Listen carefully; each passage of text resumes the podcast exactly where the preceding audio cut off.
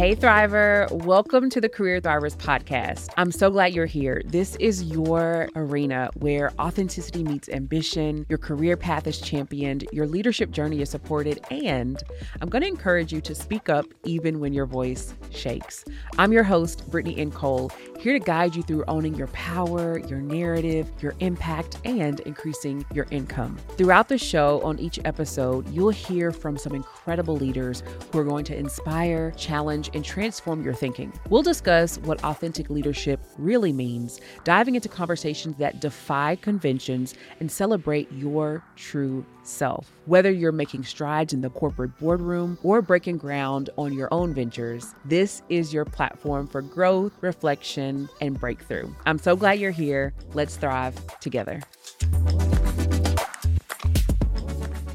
Developing an exit strategy to prepare for the next move in your career is a critical success factor to ensure that you can thrive. On this episode of the Career Thrivers Show, my good friend and colleague Kimberly Brown is joining us to talk all about how can you create an exit strategy where you maintain and continue to build relationships. Kimberly brings a wealth of wisdom from her experiences, her insights, and her transformative book, Next Move, Best Move Transitioning into a Career You'll Love, which encapsulates her deep understanding of effective leadership and strategic career progression. With her guidance, we're going to explore the multifaceted world of exit strategies, relationship building, and for leaders of leaders and leaders of organizations, how can you be intentional to ensure that you are retaining that talent that's thinking about leaving today.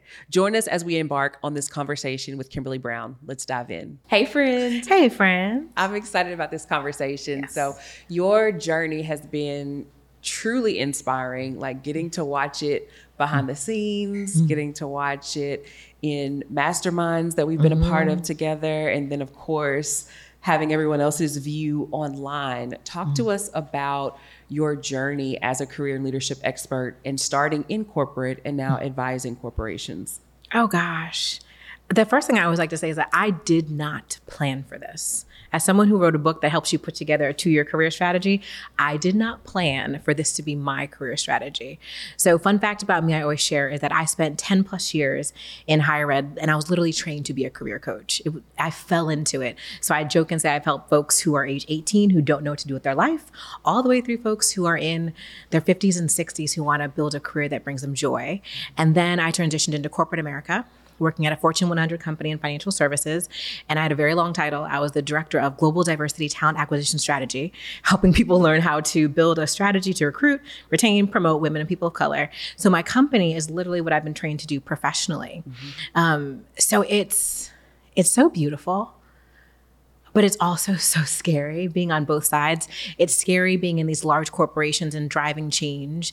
And I always say when you work in DE and I, when you're working on, especially helping women and people of color, mm-hmm. you may not be the most well-liked person in the room because you're always pushing against the grain to get different things done. So it was difficult on that end. And now being an entrepreneur, it's a whole different level of challenge. And because we've been in masterminds together, like you've seen like the looks of someone pushing and you're just like, do I really have to do that? like maybe I just want to job, but it's hard having the job and it's hard being an entrepreneur pushing the strategy. Mm-hmm. But I love that I've had both sides. And I think it makes me stronger as a consultant, an expert, as an author, because I've been able to witness what it looks like in practice in an organization and then telling the organization like based upon my experience doing it here it's not like i just read it in a book and i'm mm-hmm. pushing it's like no i've lived this worked on it and now we can do it for you yeah and i think that's critical particularly as a business owner because nowadays we have the world at our fingertips and it's relatively seamless, I'll yes. say, to become well learned in an area, but experience is different. So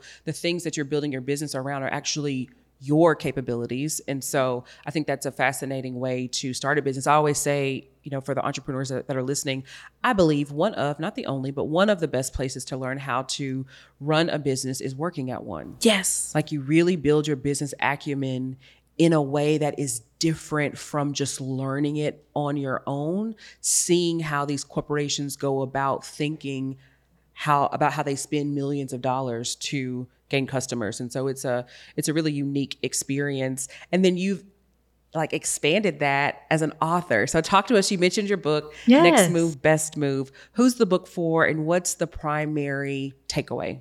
Oh gosh. So the book It's essentially if you were to hire me as a career coach, I felt like I do a lot of speaking and I wanted to be able to give people like if you work with me, this is just do this. Mm-hmm. Do this and I promise you'll be okay to make your next move your best move. I'm a big believer that there is no career move, no entrepreneur move you should ever make unless it is your next best move. Mm-hmm. And to do that, you need a strategy. We build out strategies like in, as business owners, like you don't do anything without a whole roadmap, project plan, KPIs. Like we do all that. If we want to lose weight, we have a strategy. And anything. But in the workplace, we don't build a strategy on how to become better leaders, how to build proper relationships. Is this career move actually aligned with the vision I have for myself? Do you even have a vision mm-hmm. for yourself? That is something that many of us don't have. So the book is really to help you really get clear on who you are, your core values, who you want to be in the workplace, the relationships you need, and ultimately putting a strategy that addresses your gaps. I teach folks that no matter what move you want to make in anything, there's a gap. Mm-hmm. For some folks, it's one logical step. Like you just take a step and you just tell somebody and it happens.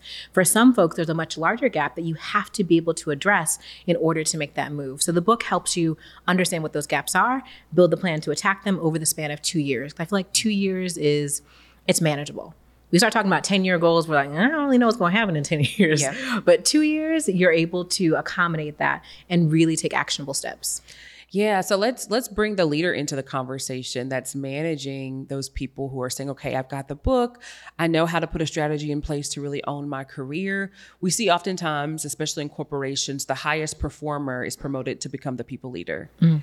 And the gap there is that sometimes they aren't equipped with the skills to lead people. So, what would you say to the leaders of people who are on about the importance of career development and how they can perhaps be better at encouraging their team to own their development. I'm so happy you said that. And it's funny because as I was waiting to come up today, I'm actually working on my next book, which is about leadership styles. And I was writing something very similar to like exactly what you just said, which mm-hmm. I love, is that the first chapter of this book is called Leading as a Becoming a People Leader. Serving as a people leader is not a rite of passage. It's a choice. Like it, this is a, it's a privilege to be a people leader. Mm-hmm. and i don't think we look at it that way. We look at it as okay i'm a high performer. I'm going to lead these people. We're going to make it happen. And especially as entrepreneurs it's like i need more people so i can make more money. Yes. but we're not thinking about the art of being a leader what it takes to literally usher someone in their career in addition to task execution. We all know the work has to get done but how are you being supported as an individual to thrive? And that's so important. I think it starts with knowing who you are. I think many leaders don't even understand how I manage, how I like to be led, what feels good, what feels authentic. It's just you're trying to try on different shoes and hope that it lands and hope that people don't quit on you. Yeah. And when they do, you're just SOL. So I think it starts with understanding who you are and also learning how to give proper feedback because feedback is one of the hardest things to give. It's equally hard to receive. Mm-hmm. And it's practicing how you're able to do that effectively and just giving yourself time and space. Mm-hmm. And I know shameless plug for career coaches like us. Mm-hmm. If you really aren't sure, sometimes companies don't support you in having a management class where it's not even as in depth. You may need help either from a mentor, a sponsor, or talking to a career coach. Like, can you help me become a better leader? Because that's completely different. You, your intellectual capabilities and your work has nothing to do with you being a good leader. Yeah, and that's I'm I'm glad you mentioned that because for us that's one of the biggest opportunities like career thrivers from a coaching standpoint we see the opportunity to help corporations create a culture of coaching so typically coaching is on either end of the spectrum if you're listening in and you're like oh that sounds interesting i've never had a career coach Perhaps it's because coaching is usually reserved for mm-hmm. executive level leaders. So you get an executive coach. I literally remember the moment that I learned that my former employer provided coaches. I was in a more senior role and I just had a peer say, Hey, have you met with so and so? I'm like, Is that a new colleague who's at? Like, no, that's the coach for our department. I get one of those? Like, who? T- tell me more. and so I'm like, wow, I had no yes. idea that this was even an offering, right? So you have to be more senior, mm-hmm. or coaching gets a negative connotation because mm-hmm. you're on a PIP, performance improvement plan. You need yep. to be, quote, coached up. So you get a coach. But then there's all this talent in the middle. Yes. It's never had access to coaching. Nothing. They're just flailing. And that's where attrition starts to happen, which mm-hmm. I always mm-hmm. love talking on the corporate side of that. When employees don't know where they're going, they don't feel supported, they leave. Yes. And what's worse, as the coach on the other side, I get really sad when I see people's careers and you see someone, okay, they were an analyst, maybe a senior analyst, got to a manager, and then you see manager, manager, manager, manager, manager, Yep. and they never get higher because they're repeating the same mistakes over and over and over again, and they've never been developed or invested in in a meaningful way. So they don't even understand. And they don't get feedback that would help them thrive. Mm-hmm. So they're just not understanding, like, why am I still making the same money and just repeating the same thing at every single company? That's what kills me all the time. And from a company's perspective, you're losing talent that is really good, that knows your brand. If you can develop them, retain them, and promote them, then it's a win for you. And you actually mm-hmm. save money versus going out and getting new talent. Yeah, so I hear you saying that organizations need to have career ladders and a workforce development strategy to retain women and people of color. Yes, indeed. Mm-hmm, and we could do it for mm-hmm. you. Absolutely, we can. we can. We have certainly partnered on projects together, Yes. and that's what I just love about like this personal value that I feel like I like push on people, but I just think it, it's made all the difference in my life. Like this value of ownership. And it does not mean that you have to go out and start a business, but it does mean that you have to have a thriver's mindset that I get to create the experience that I want. I can Yes. actually own the experience inside of this company to do things that have never been done, to have roles that have never been created, to really create an experience where I can thrive. But that create that requires partnership and sometimes organizations may be a bit more resistant, Yes. which leads to the attrition. So talk to us a little bit about, you know, the listener maybe that's joining this conversation today, listening in on this episode, nodding and saying, "Yep, I resonate with that. I've had that experience, but I think it might be time for me to make another move. And my next best move is actually out of this organization. First, before we get to the exit strategy piece of it, how do you even know that maybe it's time for you to move on from your organization? So I have a whole chapter in my book called How to Know When It's Time to Go because so many people ask me that question. And the first thing I say is it is deeply personal. It is deeply personal. For some people, maybe you've had a boss who literally has their foot on the back of your neck and you know you can't go anyplace because of that human being. And I think it's important to acknowledge there are bad bosses and sometimes you can have someone who's so influential you can't move left, right, up, down, side to side because you and this person have a conflict. And if it, you can't change it, move it, get around it, then it's time to go. You may have hit your proverbial glass ceiling. I know when I worked in higher ed, higher ed is known for people who get in that director role, and y'all, they know how to stay. Like when I was in higher ed, you see someone is okay, the associate director, how long have they been there? 25 years. Okay, the director, how long have they been there? 32 years. So I literally can't get past this point because they are going to stay here and that next person is in line. So you have to move and get another job. And same in corporate. You can have people who have these legacy jobs and they're not moving. So if you know your glass ceiling is hit and you've put in the work, I believe in role mastery. So Yes. When you are in your role and you have mastered all there is, you're probably training other folks and you're intellectually bored, that's also a time to go. Mm-hmm. If you have a career strategy and you know you need to acquire certain skills and you've mastered this and now it's time to get to the next thing, it's also time to go. When I was in higher ed, my only goal was to become a director of career services. That is all I wanted. So when I looked at everybody, I was like, okay, I need alumni counseling. I need undergraduate counseling. I need graduate counseling. I need all of the different majors.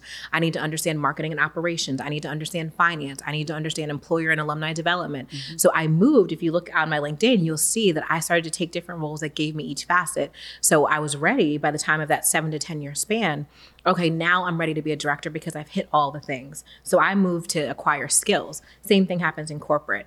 So again, it's like what is what is your thing? But I'm always big on did you master where you are before you're trying to go to the next spot? Because I don't believe in half steppers. Mm-hmm. I do not believe in people not knowing their stuff and just thinking they deserve a next job. And I know that's the millennial, Gen Z, whatever they want to say about us. I'm a millennial too. I say I'm a geriatric millennial though, because I'm on the other on side the upper end. on the upper end, almost Gen X. So people always think that we just want the we want to be CEO Two without doing anything. Two years and it's like, what's next? Yes, but, but you have to know your stuff. And you can know your stuff if you do your work. I personally was ready every like two to three years. And many of mm-hmm. my clients is two to three years. So if you put the work in and you know your stuff and you're getting bored, it's time to go before you mm-hmm. start. That starts to show out in your work. It does. I do not believe in quiet quitting. In any way, shape, or form. I think it's how do we start to build your relationships in order to usher you into that next move? And let's make sure that move is setting you up for at least one step past that. Yeah. Not just like the holy grail of like, I'm bored here, let me just jump and do something else. Mm-hmm. It's like, this is going to set me up for the next move. You don't have to know anything after that, but what is just that two steps? Is this going to help with that? Yeah. And you mentioned something about changing roles for skill mastery and skill development. I think that's often overlooked because when we think about next move, we're often wired to think the move is up. Doesn't Maybe the move is across mm-hmm. so that you develop a new skill. I call those power laterals because mm-hmm. it's strategic. You may make the same amount of money, but the experience is different. And the example I always give is when you think about leaders and organizations. So when I was in my last corporate job, I covered, I think, three or four functional teams underneath me. And when you think about a leader in that top role, you want them to understand these three or four functional areas because what stinks is when you have a leader who doesn't know jack about your area. Mm-hmm. So if you want to be one of the best leaders, it's like not that I don't think you have to know everything, right? Because we all know the stats, especially on women not applying for jobs because you don't know all the things, right? But I always say, like, imagine how amazing and confident you'll be if you know two two out of four of those areas well mm-hmm. and have at least dabbled or done a stretch project in the other 2 mm-hmm. It makes you a stronger interviewer. It makes you a more competent and confident leader. So, how can we add a few skills before we go for that promotional? Yeah. So, you've added a few skills, mm-hmm. you're building your toolkit, but you still have that leader that's like, I'm not going to be able to get past this person mm-hmm. because they're influential. I need to plan my exit. What's the first step? and then how do you put together an exit strategy that is intentional so that you maintain relationships so I'm really big on relationships. A, I believe one manager should never be able to stop a show. And if they can, it means you don't have effective relationships. Mm-hmm. My favorite chapter in the book is called Relationships Are Still Everything. And I teach people about the different types of relationships that are needed. So before you just hit the job board and put it into people call it what like the black hole and just put it in and hope for something else, it's where are the people in your network who can support you in making that move? Where can you get an introduction? My last few roles in corporate, I never applied without having some type of connection because you also want to understand what is the culture of the organization. And what I call that is insider knowledge. Without insider knowledge, you have no idea what you're coming into. Because when you're going through an interview, they're interviewing you, you put on a suit and you look fly. They put on a smile and look fly and don't tell you about their problems. But when you have insider information, that helps you make sure that you are making a move that is strategic and you're well informed. So I, I say, look at your relationships to understand where are people that you can reach out to, and then do a skill assessment on yourself. What skills do you want to continue to use? What skills do you not want to use anymore? Because that's just as important. And what does the next logical step look like? And if you're not necessarily sure, on okay am i ready? If you're a manager are you ready for a senior manager? Or are you ready for a director? Mm-hmm. it's really kind of doing a skills assessment taking a look at some job descriptions talking to your peers talking to your mentors and getting a sense of where is the best fit for me. Because mm-hmm. i think a lot of people will say well i've been applying and i haven't gotten anything. Sometimes it's just a level mismatch mm-hmm. or even an industry mismatch. Like so when i was in higher ed the titles in higher ed are vastly different than the titles in corporate even though Very the money so. is much better in corporate. You may have a lower title, but you're making the same amount, if not two times more. Yeah. So, would you advise that someone start working on their exit strategy before they start that job search process? Or is it after I've secured the job? Hopefully not. Now I need to be thinking about my exit strategy. So, talk to us about the timing and then what do we need to be thinking about to include in that strategy? Hey Thriver, I'm excited for you to get your hands on your copy of the blueprint to more visibility and influence. This is a powerful free resource that's designed to catapult your influence and amplify your impact in your business or company. Now, this isn't just another online guide, this is your strategic companion that's going to walk you through the world of personal branding and authentic leadership. Inside, you'll unlock essential strategies that are going to help you do a few things. One, sharpen your self awareness and own own your unique story, navigate the complexities of workplace dynamics with more confidence, elevate your presence in any room, and ensure that you are not only seen, but also heard and valued. Why wait for opportunities when you can create them. With this blueprint, you'll learn how to cultivate a personal brand that commands respect and opens the door for new opportunities. And the best part, you'll start seeing the world differently, not just as a place where you fit in, but one where you stand out. You'll transform your self doubt into more self assurance and turn your aspirations into tangible achievements. So join me in our community of thrivers who are making their mark. Don't let this moment pass you by. Head on over to letsThriveTogether.com to download your free copy of the blueprint to more visibility and influence today. Start your journey and let's thrive together. I think it's never too soon. Mm-hmm. I think when we think about leaders, like in the traditional C suite or right below C suite, they're always thinking about succession planning. Mm-hmm.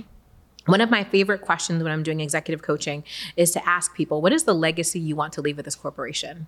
What is the mark that years from now they're going to say, when Brittany was here, 10 years later, Brittany did. What is that stamp you want? And I don't think we think about that when you're not in those level roles. So I think that succession planning should start from the beginning.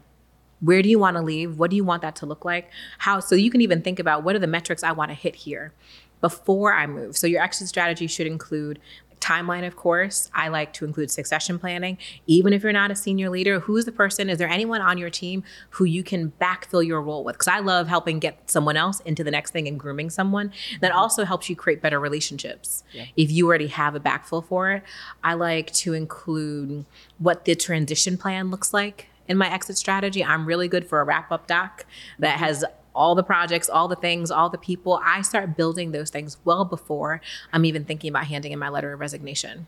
Yeah, and that that's so critical. I would add to that being thoughtful about how you're going to keep the connections mm-hmm. because yes. that can be the biggest thing that I think people overlook. It's like they take the step to make the exit, but now you're in a new organization. You don't have that at insertcompany.com. So how do you maintain connections with those former employees that knew you, knew how you added value now that you're going to a different organization? It's so funny. I'm having a conversation with one of my clients right now who's currently leaving a job. And I'm like, the power of the BCC. Make Listen. sure when you send that goodbye email with your phone number, with your email, you BCC yourself. Now, don't be out here. I'm not telling you to BCC all of those company documents that you want to keep for yourself. I'm not saying that because every corporation is going to be like, girl, we're not going to do right, that. Right. But to keep their emails, mm-hmm so that you at least have that. Make sure you're proactively sharing your email, your phone, your LinkedIn, but at least have their emails and start to do a little tour. Yeah. I think when we think about networking, I think people imagine that age olds, almost like our career fairs back in the day, right? You're walking into the school gym and everybody is there, and you feel like the lonely kid who has no friends. So you grab a cocktail. Well, if you're old enough to drink, you have a cocktail and you sit in the corner and you hope someone talks to you as you're networking and doing that. But I always like, like let's pare it down. I believe in having a hit list. So who are the people who you need to take with you? Mm-hmm. And what does that list of like five to 10 people look like? And how can you obviously keep in touch? But what does that look like over the span of a year, two years? What is your cadence? Because you don't need the entire free world. You really just, honestly, you need one. Yeah you need one person to make a difference but i like to diversify and i like to have at least like five people who are the five people that i want to take with me for the rest of my career and build a follow-up plan to keep in touch yeah and if you w- really want to take it to the next level one of the things that was helpful for me so similar to you mm-hmm. i'd started planning my business i knew the exit strategy mm-hmm. was i'm going to jump into this thing full time and i wanted my people to know but i wasn't ready to tell them yet because yes. i was still in those early phases and to, to add some context Everyone knows their last day of work. Mine mm-hmm. was August 19, 2019. that was my last Mine day. Mine was May 19th. Was it? Yeah. Okay, yeah. That, that was my last day at Pfizer. And so I knew that I had never, maybe not never, but rarely did I have a follow up plan as the employee that was staying when someone sent this long email with their personal email address even if I had a connection with them or I'm like, you know, I'm sad to see them go. So I thought like what would make sense if I really want people to stay connected, even if they're too busy to like reach out to me. So I, I, pulled a page from my early business strategy days and created a lead page, and it really mm-hmm. made a big difference. It may sound over the top, but I want to share this for somebody that wants to be maybe a little bit more creative about your exit strategy. So it was just a single page. You can leadpages.com. There are tons of software out there, and I recorded a video. So in the video, it said everything that I wanted to share. I didn't want to send a five paragraph email. I sent a three sentence email. To click the link, they saw the video where I was doing all of my, you know, and, and right? You got to know your your your your strengths. You mentioned this. I'm like, I'm much better like speaking to share the energy and emotion of this moment. So did the video and then I invited them to say, "Hey, if you want to, you know, stick around, connect with me, you know, follow along with this journey with me as I figure out this next step, drop your personal email because I didn't want the emails to bounce below." And I had over 150 of my colleagues Of course that shared their email and some of them are still on my list. And some of them so if you're listening in um, are still connected to the podcast and everything that i get to do today. And i think that was a big difference maker in just how you can be thoughtful about that exit so if you have an exit coming up get your lead page hundred percent. Because I think that we rely too much on social. I think mm-hmm. the analogy I always give is like dating. Like when someone asks for your Instagram, they're not going to talk to you again, ever, because they're not going to find you. They're literally not going to see your profile. The same thing happens on LinkedIn. Mm-hmm. They're not going to find you. They're going to follow at, I think on LinkedIn, I probably have over 10, 11,000 people on there. Like, I'm not going to see you. So you giving me your LinkedIn really isn't going to do anything for me because I'm going to forget. I need to screenshot it. I need to add it to my calendar. I need to put you in another document. You have to be intentional. Yeah. Because otherwise, they're just going to go into the abyss because they're not going to come up on Instagram. They're not going to come up on LinkedIn or whatever social media platform it is. Those are great, I think, for quick touch points, mm-hmm. But not intentional outreach to really say you have a vested relationship with this human being. Yeah, you definitely have to take that next step, even if you are connected in those places, so that you do maintain those relationships. So, what would you say to organizational leaders that are listening who are concerned about retention? They're like, hey, y'all are talking about exiting an exit strategy. I'm trying to keep these people, right? but the reality is they're Yeah. leaving, right? And you and I, we work in this space and we know this. Most organizations, if you disaggregate your attrition data, the surprising pipeline problem with DEI is not getting in the door. For every one to two black person of color woman that enters in the organization there's two to four that are leaving so you have a clogged pipe you have a leaky pipe and to address the leaky pipe what advice would you share to leaders about how they can do a better job of retaining women and professionals of color actually get to know them. I think that we underestimate the power of the non tactical leadership style. Mm-hmm. How do you actually build relationships? As a manager, if you do not have a good relationship with your team and you can't tell when they're about to leave, I think we underestimate the power of that. Good leaders know their people and they also plan for their career inside and outside of the corporation. Yeah. It's teaching leaders not to be afraid to really know their team and have candid conversation and know what is their actual plan. And if I'm very honest, I do not care if your human resources has a career development plan for you. I do not care what your 3 to 60 feedback looks like. I do not care about what your quarterly check-in mandatory career conversation looks like because most corporations those are terrible. And they're very surface level, and you skip them and you cancel them because you have more KPIs to talk about. Mm-hmm. And they're not, you're not coached on how to do it. You have these dumb little questions, and then you let your employees give you basic answers, so you actually don't know and you're not connecting. So when I talk to organizations, I challenge leaders, especially when we're doing coaching, how can you really and truly get to know your team and what their needs are? Mm-hmm. And yes, I think performance is number one, right? I always say excellence opens closed doors. Yeah. So as the employee, your performance needs to be great because no one is going to develop you to do the next thing if you can't do what you need to do right now correctly. Mm-hmm. So when someone's performance is good, how can we actually get to know them and help develop them throughout the organization? And I think organizations to work on retention, one of the things I love is organizations who create programs for people to do stretch projects introductions to other teams so that maybe it's not retaining on this team. I think it's very unrealistic to say this person is going to be an analyst, manager, senior manager, director, VP. That's not the normal trajectory, but it's how can we create a culture where people can move around, they can explore their skills, explore their interests, share time, almost like graduate rotational programs. How can you create some internal rotational programs for your talent that is performing well to allow them to explore their interests in the safety of the company? And that generally significantly significantly increases retention because people can still explore in a safe environment where they know and love and retain their relationships and they don't feel stifled. Employees leave because they're stifled, they are underappreciated, underacknowledged, um, or underdeveloped. That's why they're leaving. And you can fix so many of those things by empowering leaders to build deeper relationships and creating some programs that create the structure for the organization to do at scale. Absolutely. Absolutely. So we all love, particularly in corporate, a good star story.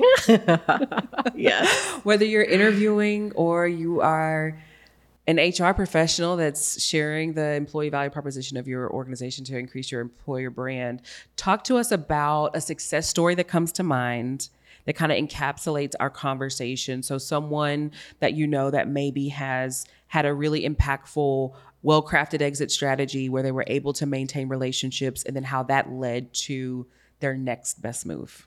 Gosh, it's funny because whenever anyone asks me for a success story, my first thing I always want to go to salary negotiation because I think those are the sexy things when we talk about mm-hmm. corporate. And I think I've had clients who've negotiated double what they've made. So I'm talking 40, 50, 60, 70K more than where they currently were, which is life changing. Mm-hmm. Um, but I don't want to talk about that. Just know I could do it. But I can talk about. you can add that one too. we, we got time for two stories. Because people always like that. But I think in order to get that, it's having the successful exit strategy and all of the the non-sexy work that gets you to negotiate. Mm-hmm. Um, so let me think. I have a client who is a rock star at their work. They are highly coveted by the organization. They have great relationships, but they were very much underappreciated and underappreciated. Let me say, maybe not underappreciated. Let's say underacknowledged. Mm-hmm. They were that person where when you have a project, I need this person. Mm-hmm. Like we need them to do it. Like no one else is really doing this right. Do you mind just doing this real quick for me? So they always had an overflow of work, but they never built sponsored relationships. Mm-hmm. So they had really great mentors, they had really great teachers, they had really great colleagues, but never had the sponsors who would stick out on a limb for something that is to help that individual move forward. So we worked over the span of a year to really cultivate relationships with people. And I say sponsors, are the folks who can pick you up from where you are and put you where you rightfully belong mm-hmm. because of their power and their influence. So we worked to cultivate those relationships. So they were actually able to make a power lateral into a different organization that allowed them to be in less of a task execution role and more of a strategy. So using their brain to build their profile. And then a year later, because of that sponsored advocacy, got introduced to someone else. And instead of waiting like a two year period, in a year, so they made two moves like year after year into that true promotional role. Mm. And it was incredible and the promotional role was outside. They made an internal and then they made an external, and that's where we got a lot of the money because yep. we all know external moves generally like increase the revenue, but they were able to keep the sponsored relationships on both sides, nice. and it was very strategic. And I think because of how they raised their profile and built the relationships, the company was of course sad they were leaving, but they were like, if you ever want to come back, mm-hmm. there is a home for you because it was such a seamless transition and it makes sense. Mm-hmm. And they had the empathy, they had the leaders, the empathetic leaders who they were able to really talk through it. So they felt like they were along the journey in seeing that person win. It wasn't a Brittany left me high and dry. Yeah.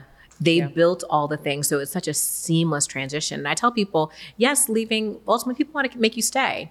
But when you can create a seamless process, that's how you really retain your relationships. I know I hate seeing all of like the little clips online where people talk like, well, I ain't giving two weeks, you ain't giving me two weeks if you're gonna yeah. fire me, yeah. or all these things. And I totally get it. But I'm like, if you really care about relationships, and I think also when you've had jobs the way both of us have, you can't just leave. And in all honesty, you really need like a month. You really yeah. need four weeks notice. Sometimes a little longer if we're really honest. Two weeks, there was I couldn't have done nothing in two weeks. Yeah. So when you're in a high powered position where people are looking for you you they not only just need your work quality but they need your brain and intellectual property it's how can you wind that process appropriately down so that they are set up? And it's not that you need to finish everything mm-hmm. because I also don't believe in burning you out. Yeah. It's how can you create that exit plan that gives everyone what are you working on? Who are the key stakeholders? Where did you leave things? Like these are all the resources. I remember when I worked at admissions as an admissions counselor years ago, I remember I had like my school list and I worked at a small college in the Bronx and I had all of my schools down. I had my main contact and I had my favorite contact and I had like the if all else fails and they won't let you in to school, call this person. I had that contact. And I remember the person who actually got the job later didn't know. They reached out and they were like, girl, I do not know who you are. Mm-hmm. But thank you. Because I hit the ground running because you built this stock yeah. that just made it easy. Yeah. And I wasn't even at that. I left really early in that job too. That's one of the few jobs. I think I was only there 10 months. Tolls went up in New York City and I was commuting from Long Island to another borough and like, no, my check you. wasn't checking the way it needed to do, and those tolls were taken. I was like, I need to leave. Like, I need to go someplace else, and that's how I got into career development. So it was the perfect move for me. But even though I was there for ten months, that's probably one of the bosses I've had who's been an advocate for the trajectory of my career, mm. and I think it's because of the exit plan because it let the next person get in and kill it. Yeah. And I, I, think that's so important to shed light on because when we hear exit, we automatically sometimes think it's a negative. Yeah. But you can leave on a high. Oh, you yeah. can leave with the welcome to come back, whether it's to come back as an employee or to come back as a consultant or a potential partner if you've moved on from an entrepreneurial standpoint. That's why so often when I'm sharing about my journey, like I am very intentional to tell people I do not have the entrepreneurship story that I hated my job. Mm-hmm. I worked at Me an either. incredible organization with some of the most brilliant people that I've ever met and did work that I actually loved that I lean on every day to this day in the work that I get to do today. So you want to maintain those relationships and have an exit strategy like your client where you can actually thrive in what you're doing next. So as we wrap up here, for all of our career thrivers that are listening, what does thriving mean to you? Oh, what does thriving mean for me? Um, that is such a good question. And when you sent it, I was like, I need to think on this one may have needed like another day, but I'm going to give you what's coming to the top of what my mind. What does thriving mean to you presently? I think thriving for me is that balance of thriving in your personal life and your professional life and having this perfect merger that brings you joy. Mm-hmm. And it's being able to experience joy daily, even when things aren't the way that you would love for them to be. I think anyone who who knows me personally knew that it's 2023. 2022 was a brutal year in my life, in my career that like started in 2021. I am not the same person I was because it was it was crazy. And I think before thriving, I would have told you that it was more my answer would have alluded to like accomplishment based mm-hmm. and like achievement based like checking the list because I, I, love a list i love a list and i love crossing it off that it gives me a high it still does but I think experiencing joy, even amidst life's issues, you're not always going to love the job that you're in. You're not always going to love the business you've built. You're not always going to love your friends, your family, your spouse, all those things.